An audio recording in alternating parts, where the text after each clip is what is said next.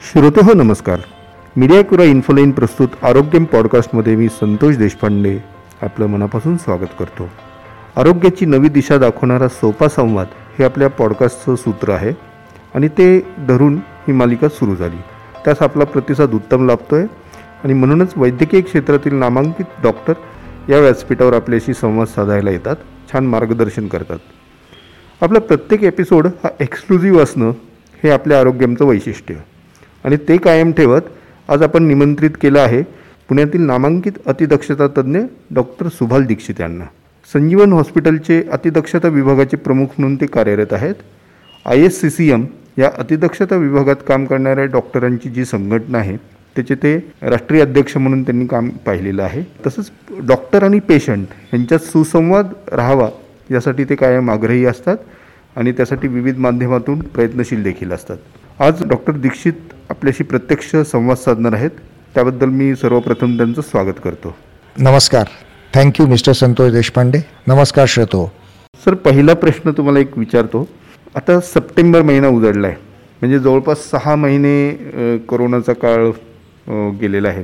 सहा महिने लोटलेले आहेत. आणि त्याचे तुम्ही पहिल्यापासूनचे जवळून साक्षीदार आहात कारण तुम्ही स्वतः डॉक्टरसुद्धा आहात.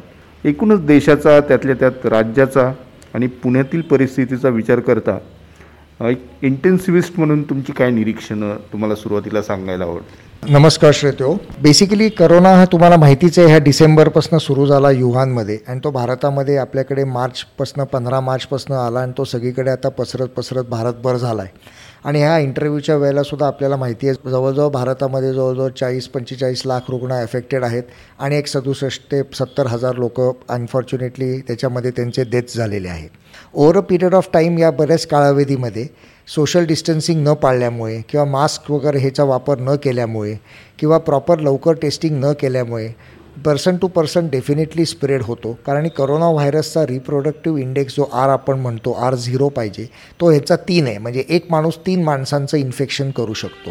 आणि त्या कारणास्तव आपण लक्षात आलेलं आहे की हळूहळू भारतभर सगळीकडे हा करोना पसरलेला आहे.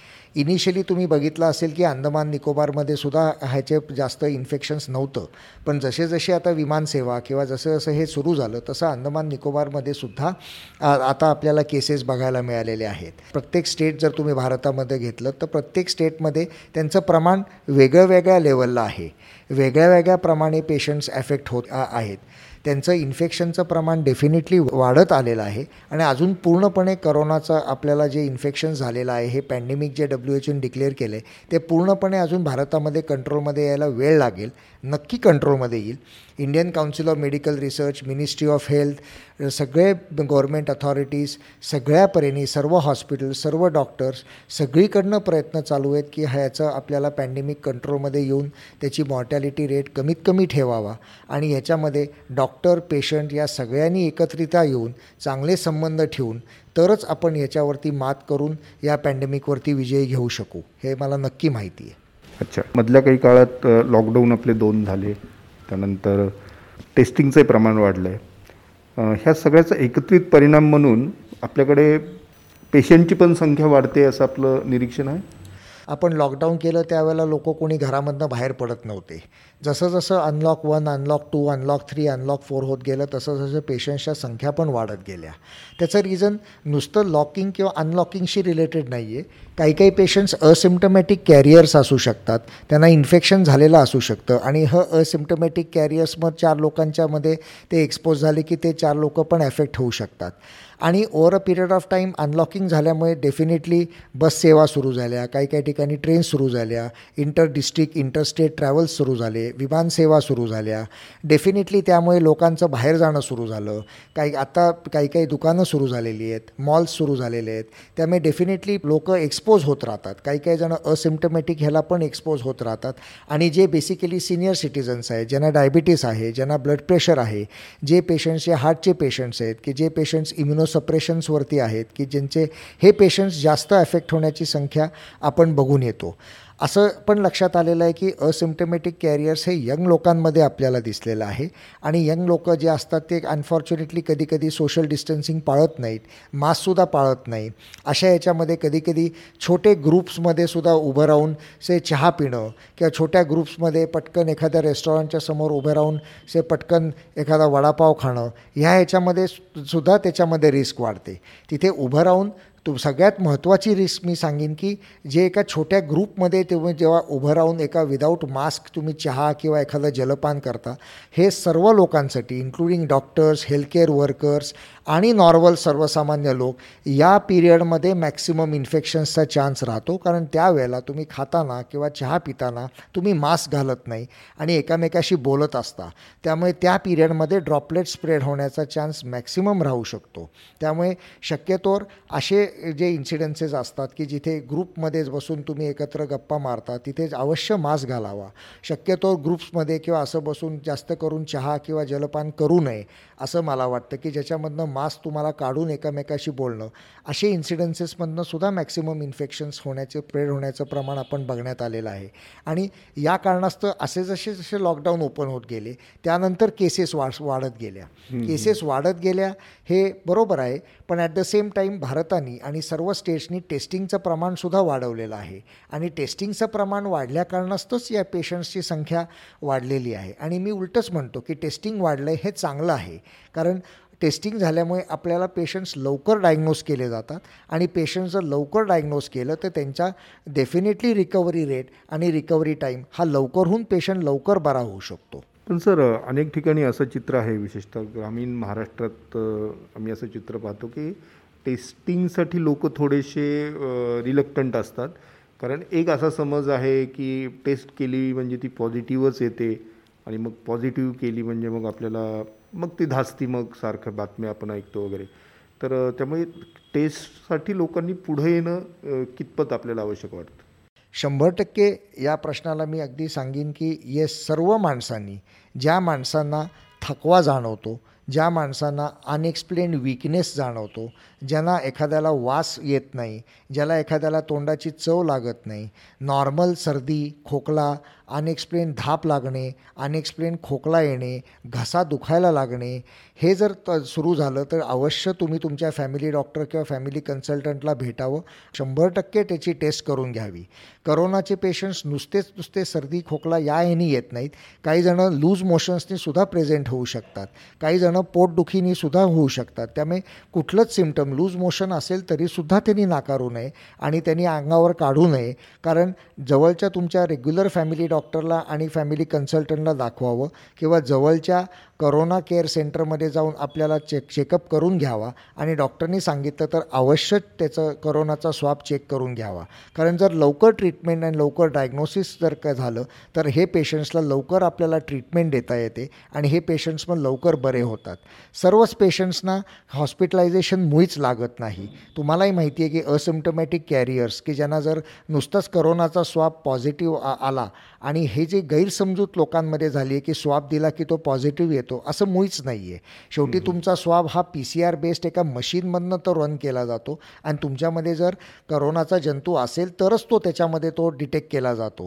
हे आर्टिफिशियल इंटेलिजन्सनी सगळे मशीन्स मॅप केलेले असतात आणि डेफिनेटली त्यांची सेन्सिटिव्हिटी स्पेसिफिसिटी ही चांगली असते. म्हणजे टेस्ट दिली याचा अर्थ तुमचा रिझल्ट पॉझिटिव्ह येईल असं मुळीच नाही आहे पॉझिटिव्ह आला तर डेफिनेटली तो आय सी एम आरपर्यंत इन्फॉर्म केला जातो आणि तुमच्या भारताच्या करोनाच्या संख्येमध्ये त्यांनी एक नंबरनी वाढ हो होत जाते.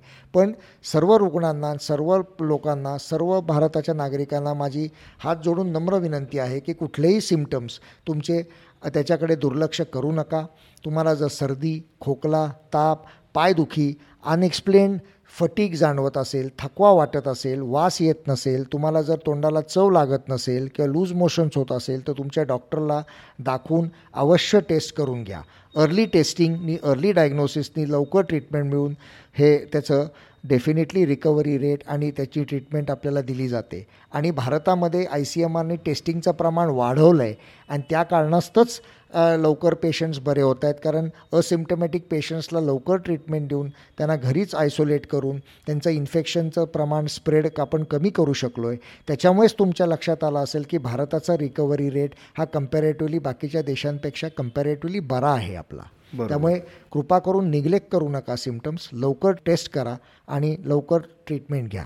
हां म्हणजे आता तुम्ही खूप छान एक्सप्लेन केलं. याचाच अर्थ असा की टेस्ट झाल्यानंतर इव्हन तुम्ही पॉझिटिव्ह आलात तर याचा अर्थ तुम्ही लगेच ॲडमिट होता त्यात परत तुम्ही आय सी यूमध्येच तुम्ही ॲडमिट होता असा प्रकार बिलकुल नसतो. असं मुळीच नसतो. बहुतेक पेशंट्सना हॉस्पिटलायझेशन लागत नाही.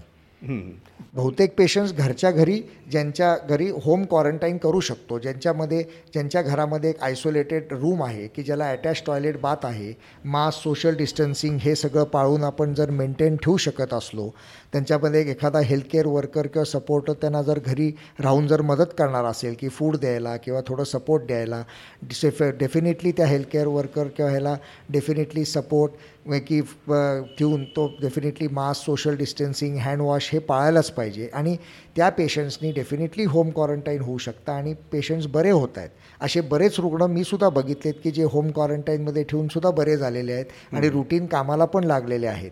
आणि मग आय सी यूमध्ये कुठल्या रुग्णांना ठेवलं जातं? ज्या पेशंट्सना दम लागत असतो ज्या पेशंट्सना एक्सरे आपण जेव्हा काढतो होम क्वारंटाईनसाठी पहिला रूल आहे की एक्सरे चेस्ट तुमचा क्लिअर पाहिजे. एक्सरेमध्ये कुठे तुम्हाला निमोनियास किंवा शॅडोज नाही दिसले पाहिजेत. करोनाचे हे जंतू असतात व्हायरस हा मेनली लंग्स अफेक्ट करतो आणि त्याच्यामुळे कोविड निमोनियास हे लंग्समध्ये आपल्याला दिसून येतात. त्यामुळे एक्सरेमध्ये जर तुम्हाला शॅडोज दिसले तुम्हाला जर पल्स ऑक्सिमीटरवरती तुमचं जर ऑक्सिजनचं सॅच्युरेशन जर तुम्हाला त्र्या ब्याण्णवपेक्षा त्र्याण्णवपेक्षा जर खाली दिसायला लागलं तर डेफिनेटली अशा पेशंट्सना आपल्याला होम क्वारंटाईन ठेवता येत नाही. या पेशंट्सला आपल्याला एक्सरे बघून त्यांच्यामध्ये लिजन्स आहे ते कन्फर्म करून हॉस्पिटलाइज करणं अत्यंत गरजेचं असतं. सर्व पेशंट्सनासुद्धा ॲडमिट केलं याचा अर्थ आय सी यू लागतं असं नाही आहे काही जणांना वॉर्डमध्ये किंवा रूम्समध्ये ठेवलं जातं ते रूम्सवरतीसुद्धा ऑक्सिजनवरती बरे होतात. ऑक्सिजनवर ठेवलेले पेशंटसुद्धा करोनाचे असे लक्षात आले की जास्तीत जास्त पेशंट्सनी पोटावर झोपून राहायचं. आहे पोटावर झोपून राहिले की फुफ्फुसाचा मागचा भाग ओपन होतो आणि ज्याला आम्ही अवेक प्रोन अशी कन्सेप्ट म्हटलेला आहे. याला कार्प प्रोटोकॉल आहे की दोन तास पोटावर झोपा दोन तास डावी खुशी दोन तास उजवी खुशी दोन तास बसा आणि जास्तीत जास्त पोटावर झोपलं की फुफ्फुसाचं कार्यक्षमता सुधारण्यामध्ये फायदा होतो. याला अवेक प्रोन असं आम्ही म्हणतो. आणि ऑक्सिजनवरती काही पेशंट्स रूममध्ये सुद्धा ठेवून ट्रीटमेंट घेऊन बरे झालेले आहेत. ज्यांचं ऑक्सिजनचं प्रमाण खूप एका विशिष्ट लेवलपेक्षा प्रमाण वाढायला लागलेलं असतं. ज्यांचे एक्सरेजमध्ये खूपच खराब झालेलं असतात. जे आम्ही सी टी स्कॅन्स करून कन्फर्म करतो की त्यांचा सिव्हिरिटी स्कोअर काय आहे.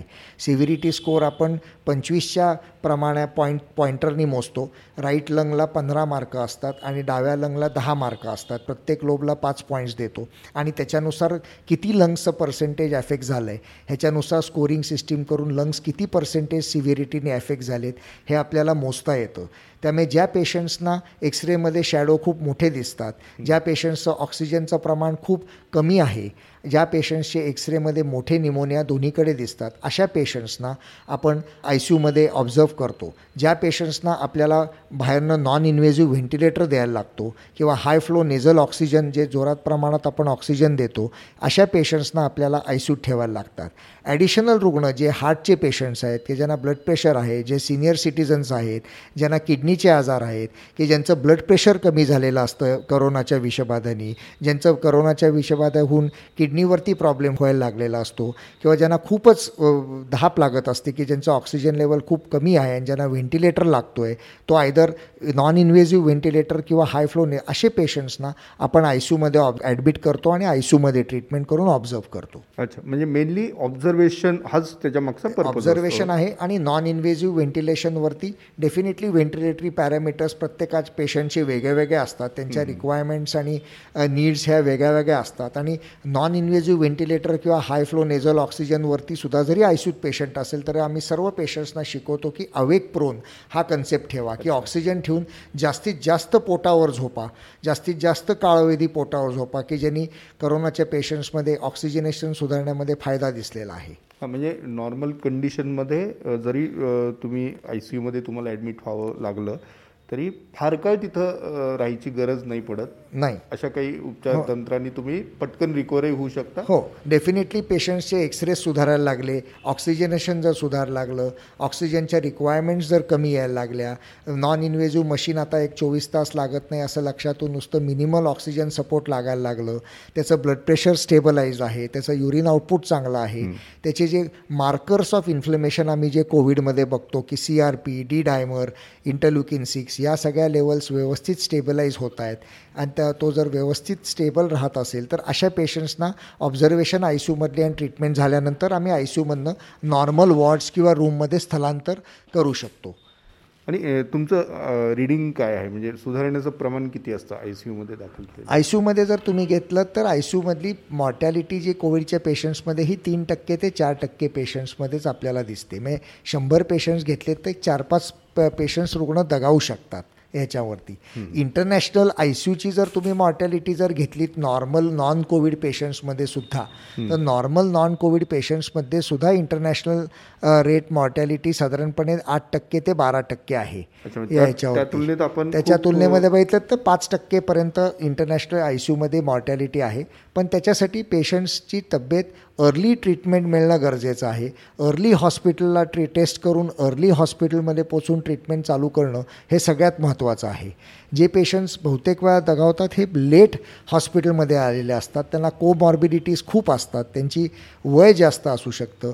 Diabetes blood pressure already bypass झालेली आहे. प्लास्टिकचे पेशंट्स आहेत किडनीचे पेशंट्स आहेत की जे ऑलरेडीच इम्युनोसप्रेशन्सवरती आहेत पोस्ट कॅन्सर पेशंट्स आहेत. अशा पेशंट्समध्ये आपल्याला जास्त कॉम्प्लिकेशन्स बघायला मिळालेले आहेत.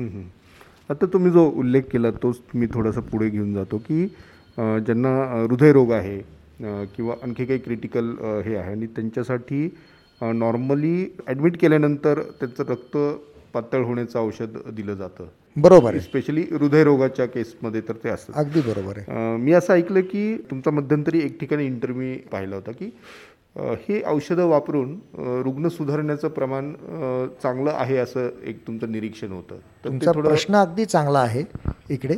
जे लो मॉलिक्युलर वेट हिपॅरिन किंवा हिपॅरिन जे आपण वापरतो नॉर्मल हिपॅरिन हे अँटी कोॲग्युलेशन कोॲग्युलंट आहे आणि हे कोॲग्युलेशन कॅस्केडवरती ॲक्शन्स करतं याच्यावरती. आणि त्याच्यावरनं ते काम करतं. सगळ्यात म्हणजे रक्त ते गोठून देत नाही आणि रक्त पातळ करतं सोप्या भाषेत नॉर्मल माणसाला कळण्यासाठी. जे इटलीमध्ये जे प पोस्टमार्टम स्टडीज जे इटलीच्या स्टडीमध्ये लक्षात आलं होतं आणि जे केल्या होत्या त्यांच्यामध्ये असं दिसलं होतं की जे करोनानी जे अफेक्ट झालेले पेशंट्सचे ज्यांचे मृत्यू झाले त्यांच्यामध्ये पोस्टमार्टम स्टडीज त्यांनी का होत आहेत हे जेव्हा बघितलं तेव्हा त्यांच्या लक्षात आलं की करोनाचा व्हायरस आहे. हा नुसतं लंग्स किंवा हे अफेक्ट करत नाही आहे बाकीचे सुद्धा ब्लड व्हेसल्सचं इन्फ्लमेशन करतो आहे सो ब्लड व्हेसल्सचं इन्फ्लमेशन आर्टरी व्हेन्स ह्यांचं सुद्धा इन्फ्लमेशन केल्यामुळे त्यांच्यामध्ये मायक्रोथ्रॉम्बाय त्यांना सापडले होते. म्हणजे रक्ताच्या गुठळ्या क्लॉट्स झालेले त्यांना मायक्रोथ्रॉम्बाय वेगळ्या वेगळ्या शरीरांमध्ये सापडले. आणि त्या मायक्रोथ्रॉम्बायनी करोनाच्या पेशंट्समध्ये कॉम्प्लिकेशन्स होऊ शकतात. की फुफ्फुसाच्या रक्तवाहिन्या ब्लॉक झाल्या तर पल्मरी एम्बॉलिझम होऊन त्या पेशंट्सच्या ऑक्सिजनच्या रिक्वायरमेंट्स वाढू शकतात. अशा पेशंट्सना व्हेंटिलेटर लागण्याचं प्रमाण जास्त राहू शकतं. ब्रेनच्या वेसल्स अफेक्ट झाल्या तर काही पेशंट्सना पॅरेलिसिसचे एपिसोड्स किंवा स्ट्रोक्स ॲक्यूट हे सुद्धा आपल्याला निदर्शनात आलेले आहेत.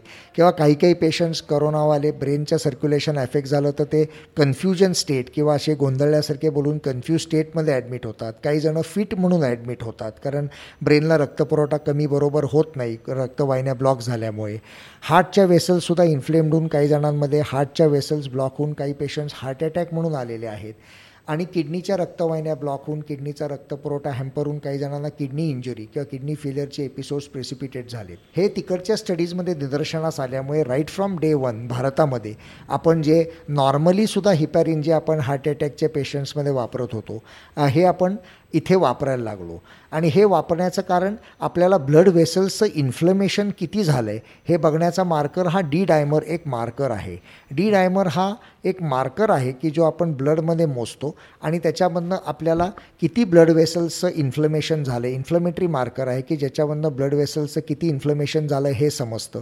आणि त्याच्यानुसार आपण रक्त पातळ ठेवायचं इंजेक्शन्स अशा पेशंट्सना की ज्यांना सिनियर सिटीजन्स आहेत की जे दम्याचे पेशंट्स आहेत जे हार्टचे पेशंट्स आहेत जे ब्लड डायबिटीस आहे ज्यांना ऑलरेडी ब्लड प्रेशरचा आजार असतो की ज्यांच्या डी डायमर व्हॅल्यूज आपल्याला जास्त सापडतात अशा पेशंट्सना आपण राईट फ्रॉम सुरुवातीपासूनच I C M R guidelines Maharashtra task force guidelines even Indian society of critical care मेडिसिनच्या ज्या आम्ही गाईडलाईन्स केल्या होत्या त्याच्यामध्ये सुद्धा आम्ही सांगितलं की अशा पेशंट्सना सुरुवातीपासूनच आपण रक्त पातळ ठेवायची इंजेक्शन्स देत असतो. ही रक्त पातळ ठेवायची इंजेक्शन्सबरोबर आम्ही ॲस्प्रिनची गोळी पण देतो कारण त्याच्यामधनं सुद्धा रक्त पातळ होण्यामध्ये फायदा होतो. हे डायरेक्टली हिपॅरिनला अँटीव्हायरल ॲक्शन नाही आहे काही स्टडीजमध्ये असं दिसलं आहे की बाबा heparin cellular uptake of virus कमी करतो पण अँटीव्हायरल ॲक्शन हिपॅरिनला नाही आहे बेसिकली करोनानी जे मायक्रोथ्रॉम्बाय होऊन जे कॉम्प्लिकेशन्स बाकीच्या अवयवांवरती होतात हे कॉम्प्लिकेशन्स कमी होण्यामध्ये त्याचा फायदा होतो. आणि त्या कारणास्तव तिथलं सर्क्युलेशन व्यवस्थित राहतं. एखादं फुफ्फुसाच्या रक्तवाहिन्या ब्लॉक नाही झाल्या तर त्या पेशंट्सच्या ऑक्सिजन रिक्वायरमेंट्स कमी होतात. त्यांचं हार्टचं फंक्शनसुद्धा व्यवस्थित राहतं की स्मूथ ब्लड सप्लाय हार्टला चालू राहतो. ब्रेनला सुद्धा सर्क्युलेशन व्यवस्थित चालू राहतं. आणि त्या कारणास्तव मग कॉम्प्लिकेशन्स जे करोनानी आपल्याला बघायला मिळतात हे कॉम्प्लिकेशन्स कमी होण्यामध्ये definitely low molecular weight heparin याचा हात खूप जास्त आहे. नुसतंच आय सी यूमध्ये नाही वॉर्डमधल्या सुद्धा पेशंट्सला आम्ही ज्यांच्या डी डायमर्स व्हॅल्यू जास्त असतात या पेशंट्सला आम्ही लो मॉलिक्युलर वेट हिपॅरिन सुरुवातीपासूनच देत आहोत. आणि डिस्चार्जच्या वेळेला सुद्धा आम्ही त्यांचे पॅरामीटर्स डी डायमर व्हॅल्यूज आम्ही बघतो.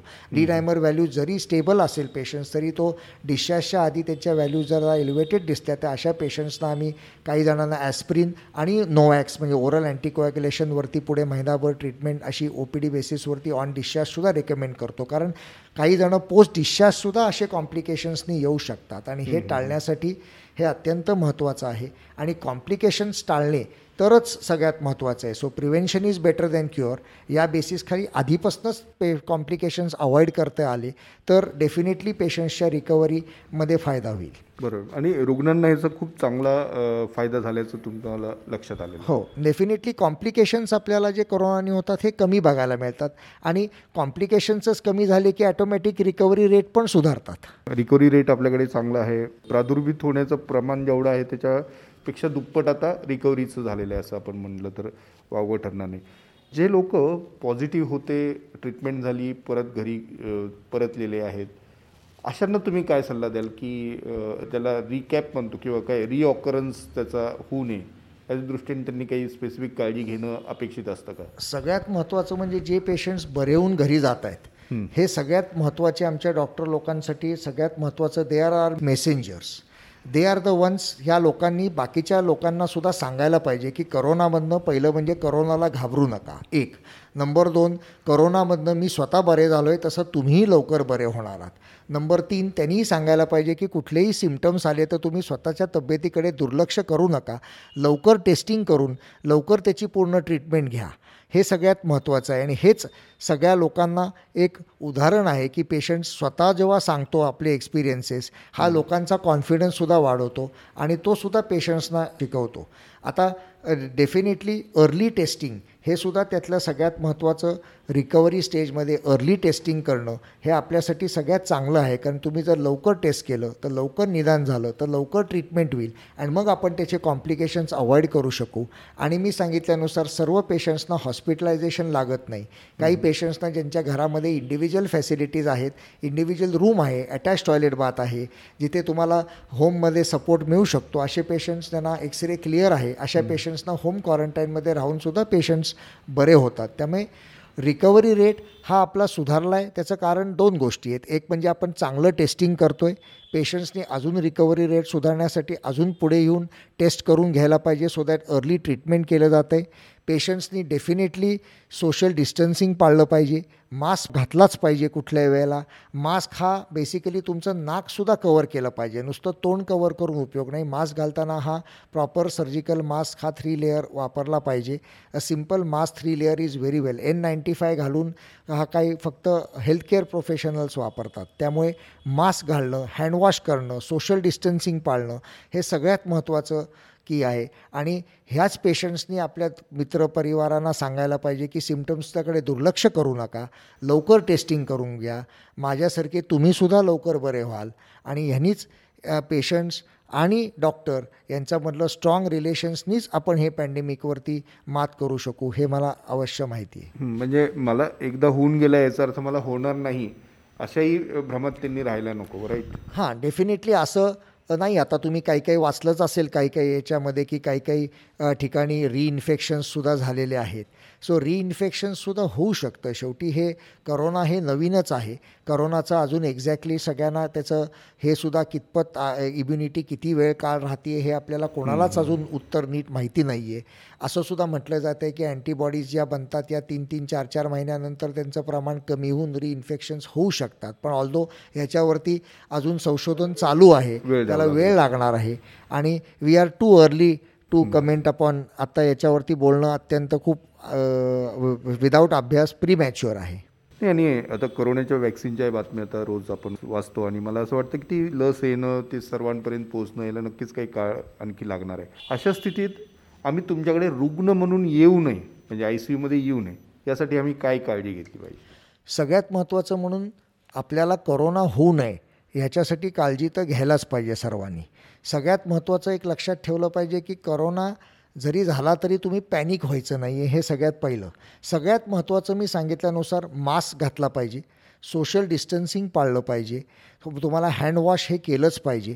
मी तुम्हाला छोट्या छोट्या गोष्टी जशा सांगितल्या तसं ग्रुपमध्ये बसून चहा कॉफी जलपान शक्यतोवर अवॉइड करता आलं तर फारच उत्तम. कारण तुम्हाला माहिती नाही आहे तुमचा जरी ओळखीचा मित्र असेल जवळचा नातेवाईक असेल तोसुद्धा एखादा असिम्टोमॅटिक कॅरियर असू शकतो. And it can be a potential danger की कोणालाही त्याच्यामधनं होऊ शकतं. पण डेफिनेटली सगळ्यात महत्त्वाचं की सिमटम्स तुमचे कुठलेही दुर्लक्ष करू नका. मी सांगितल्यानुसार की अंग दुखायला लागलं अनएक्सप्लेन थकवा वाटायला लागला वास येत नाही असं वाटलं भूक लागत नाही असं वाटलं ताप येतो आहे घसा दुखतो आहे असं जर वाटलं चव लागत नाही लूज मोशन्स होत आहेत असं जर तुम्हाला वाटत असेल तर अवश्य तुमच्या फॅमिली डॉक्टरला आणि फॅमिली कन्सल्टंटला किंवा कोविड डेझिग्नेटेड हॉस्पिटल आणि हेल्थकेअर सेंटरला दाखवून तिथल्या फ्लू ओ पी डीमध्ये तुमचा चेकअप करून घ्या. आणि त्यांनी डॉक्टरांनी सांगितल्यावरती अवश्य जर टेस्ट सांगितली असेल तर ती शंभर टक्के करून घ्या. कारण अर्ली टेस्टिंग नीच आपल्याला अर्ली डायग्नोसिस मिळालं तरच त्याची अर्ली ट्रीटमेंट होऊन तो पेशंट लवकर भरावी होईल आणि या रीतीनेच आपण या पॅन्डेमिकवरती मात करू शकू. अगदी आणि दुसऱ्या पेशंट्सला सुद्धा आपल्यामुळे इन्फेक्शन होणार नाही. आता तुम्ही जर सपोज असिम्टमॅटिकच राहिलात तुम्ही टेस्टच केली नाहीत तर तुम्ही टेस्टच केली नाहीत तर तुम्ही पॉझिटिव्ह आहात का निगेटिव्ह आहात तुम्हाला एकतर कळणार नाही आहेत आणि तुम्ही केलीच नाही टेस्ट आणि असाल पॉझिटिव्ह आणि तुम्ही जर सर्वसामान्य सगळीकडे जर वावरत राहिलात तर डेफिनेटली अशाने कधीच पॅन्डेमिक कंट्रोलमध्ये येणार नाही त्यांनी स्प्रेडच होत राहणार आहे. हो म्हणजे पण काही सिमटम्स काहीच नसताना टेस्ट करून नाही नाही असिम्टमॅटिक पेशंट काहीच सिमटम नसतील तर डेफिनेटली टेस्ट करायची गरज नाही. पण तुम्हाला तुम्हाला सांगितल्यानुसार जर सिमटम्स नक्की आले असतील तर डेफिनेटली टेस्ट करून घ्यावे. म्हणजे पे लोक घाबरतात की माझा पॉझिटिव्ह रिपोर्ट आला तर काय. काही नाही पेशंट्स बरे होतात. त्यामुळे सिमटम्स तुम्ही दुर्लक्ष करू नका. पण तुम्ही दुर्लक्ष केलं आणि जर नंतर कॉम्प्लिकेशन झाल्यानंतर जर तुम्ही टेस्टिंग करून जर हॉस्पिटलला आलात तर समटाईम्स कॅन बी लेट याच्यावरती. त्यामुळे आधीच त्याची ट्रीटमेंट घेणं हे सगळ्यात महत्त्वाचा भाग आहे. नाही अगदी बरोबर आहे. सर आता शेवटाकडे आपण वळूया. सर्वसामान्य लोकांना आता आरोग्याकडं बघण्याचा दृष्टिकोन लोकांचा कोरोना सुरू झाल्यानंतर बदललेला आहे असं आपल्याला वाटतं का? आणि तुम्ही नेहमी डॉक्टर आणि पेशंट ह्यांच्यात नेहमी चांगला सम समन्वय असावा सुसंवाद असावा त्यासाठी तुम्ही नेहमी आग्रही असता. आय सी सी एमच्या माध्यमातून आणि त्यासाठी तुम्ही इनिशिएटिव्हजही घेतलेले होते. ह्या सगळ्या काळामध्ये आता कोरोना सुरू झाल्यानंतर ह्या दोन्ही गोष्टीकडे तुम्ही कसं पाहता? म्हणजे आरोग्याकडे लो बघण्याचा लोकांचा दृष्टिकोन बदलला आहे का? आणि रुग्ण आणि डॉक्टर यांच्यातलं नातं देखील आता बदलतं आहे का? हा खूप चांगला प्रश्न आहे. सगळ्यात महत्त्वाचं की करोना झाल्यानंतर करोनाचे जे पेशंट्स जे रुग्ण असतात करोनानी हे तुम्हाला एक जगाला सगळ्यांसाठीच एक न्यू नॉर्मल एक डिफाईन केलेलं आहे. ते न्यू नॉर्मल डिफाईन काय केलं आहे की डेफिनेटली प्लीज सगळ्यांनी मास्क घाला. तो मास्क असा घाला की त्यांनी नाक आणि तोंड हे सगळं प्रॉपर कवर राहील याच्यामध्ये. नंबर दोन डेफिनेटली सोशल डिस्टन्सिंग पाळा. नंबर तीन हँड वॉशिंग डेफिनेटली करत राहा. नंबर चार उगच कारण नसताना गरज नसताना उगच गा भटकत बसू नका किंवा उगच स पब्लिकमध्ये एक्सपोज होऊ नका. इस्पेशली जे सिनियर सिटीजन्स आहेत डायबिटीस आहे ब्लड प्रेशर आहे अशा लोकांनी उगच कारण नसताना वावरत बसू नये. डेफिनेटली एखादा पेशंट रुग्ण जेव्हा ॲडमिट होतो तेव्हा तुम्ही जेव्हा म्हटलात की येस मधल्या काही काळावधीमध्ये डॉक्टर पेशंट रिलेशन्स कुठल्या कारणास्तव डेफिनेटली देरे अप्स झाले होते काही डाऊन्स पण झाले होते. पण माझं स्वतःचं वैयक्तिक ऑब्झर्वेशन या पिरियडमध्ये आहे की येस रु सर्व रुग्णांनी सर्व फॅमिलीनी फॅमिली हे सुद्धा डॉक्टरांबरोबर एक ट्रीटमेंटचा एक पार्ट आहेत. नुसते डॉक्टर नाहीत ते सुद्धा त्या टीमचे मेंबर आहेत की ज्यांनी त्या पेशंट्सला बरं करण्यामध्ये मदत करत असतात. कारण रिलेटिव्स आणि फी मेंबर्ससुद्धा औषधं आणून देत असतात की they are also a part of the team doctor असतो हा डॉक्टर रिलेटिव्सच्या वतीने डेफिनेटली त्या टीमच्या वतीने त्यांच्यावरती काय मेडिकल डिसिजन्स घ्यायचे याच्यासाठी सगळे उपचार आणि हे प्लॅन आणि प्लॅन ऑफ केअर डिसाईड करून त्यांना ट्रीटमेंट देत असतो. माझं ऑब्झर्वेशन आहे की डेफिनेटली या पिरियडमध्ये आ- कोरोनाच्या याच्या पेशंट्समध्ये नॉर्मल पेशंटसारखं कोणी रिलेटिव्ह भेटायला येऊ शकत नाही. तिथे सिस्टर असतात डॉक्टर असतात आणि करोनाचे आमचे ड्युटीवरचे डॉक्टर दिवस रात्र तिथे काम करत असतात. आणि आठ आठ तास ते विदाऊट न जेवता न खाता पी पीमध्ये डेफिनेटली काम करत असतात. आणि रिलेटिव्सनी पूर्ण विश्वास ठेवला पाहिजे. त्यांचा पेशंट्स बरा होण्यामध्येच डेफिनेटली पे सर्व डॉक्टर्स सर्व पेशंट्स बरे होण्यासाठीच प्रयत्न करत असतात. आणि सगळ्यात महत्त्वाचं मी एक ऑब्झर्व केलं आहे की जर तुम्ही कम्युनिकेशन जर नीट ठेवलं सगळ्या रिलेटिव्हना जर प्रॉपर तुम्ही जर काय पेशंटची माहिती चालली आहे अनफॉर्च्युनेटली रिलेटिव्ज येत नाही तिथे त्यामुळे आमच्याकडे सुद्धा आम्ही डेफिनेटली असं केलेलं आहे की त्या पेशंट्सचा एक कॉन्टॅक्ट नंबर घेतो आणि त्या पेशंट्सला आम्ही डेफिनेटली कम्युनिकेशन त्यांच्या व्हॉट्सअपवरती किंवा त्यांच्याशी एकदा फोनवरनं बोलून राऊंड झाल्यानंतर अवश्य देत असतो. त्यामुळे त्यांनाही पेशंट्सचं काय चाललं आहे ते सुद्धा समजत असतं.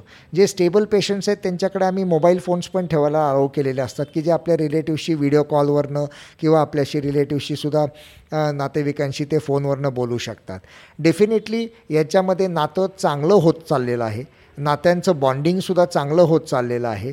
कारण रिलेटिव्हजनीसुद्धा डॉक्टरांवरती विश्वास ठेवलेला आहे.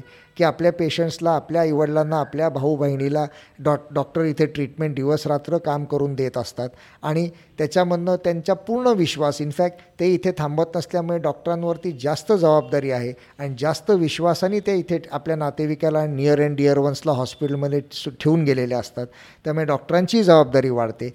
त्याचबरोबर रिलेटिव्सचं जे कम्युनिकेशन जर नीट ठेवलं तर त्यांनी डेफिनेटली बॉन्डिंग सुधारलेलं आहे. आणि बॉन्डिंग असंच चांगलं सुधारून डेफिनेटली रिलेटिव्स आणि डॉक्टर लोक आणि सगळं टीमवर्कनी एकत्रता येऊन या पॅन्डेमिकवरती पेशंटला बरं करू शकतो आणि डेफिनेटली आपण हा पॅन्डेमिकवरती मात करू शकतो. वा. सर खूपच छान आणि समर्पक शब्दात तुम्ही आता आपली भूमिका मांडली. आणि खरोखर तुम्ही सर्व डॉक्टर तुमचे सगळे सहकारी पूर्ण स्टाफ आणि दिवसरात्र रुग्णसेवेत असलेले सर्व कर्मचारी यांचा आम्हाला खरोखर मोठा आधार आहे आणि त्यांचा अभिमानही आहे. हे इथं मी आरोग्यम परिवाराच्या वतीने तुम्हाला नक्की सांगतो. आज सर तुम्ही वेळात वेळ काढून आमच्या पॉडकास्टमध्ये सहभागी झालात. यातून खूप काही नवीन माहिती नवी दिशा आणि दृष्टिकोन देखील आम्हाला दिलात. त्याबद्दल आपलं खूप खूप आभार. श्रोते हो हा पॉडकास्ट आपल्याला नक्कीच आवडला असेल याची मला खात्री आहे. डॉक्टर सुभाल दीक्षित यांचं मी पुन्हा एकदा आभार व्यक्त करतो. वेळात वेळ काढून इथं आपल्याशी संवाद साधला. Sir thank you very much thank you very much आणि सगळ्यांनी सगळ्या श्रोत्यांना माझी नम्र विनंती की प्लीज मास्क घाला सोशल डिस्टन्सिंग पाळा हँडवॉश करा आणि कुठलेही तुमचे सिमटम्सकडे दुर्लक्ष करू नका. थँक्यू नक्की नक्की. श्रोते हो हा पॉडकास्ट आपल्याला नक्कीच आवडला असेल याची मला खात्री आहे. तो आपण जास्तीत जास्त लोकांपर्यंत नक्की पोचवावा जेणेकरून त्यांचंही आरोग्य उत्तम राहील. त्यांनाही आरोग्यावर अशी चर्चा करता येईल नवीन दिशा त्याच्यातून मिळेल. आणि आमच्या या उपक्रमात आपलाही सहभाग खूप महत्त्वाचा आहे. म्हणून आपलाही मनापासून आभार मानतो आणि मी आपली रजा घेतो. पुन्हा लवकरच भेटूया. नवा विषय घेऊन. धन्यवाद. थँक्यू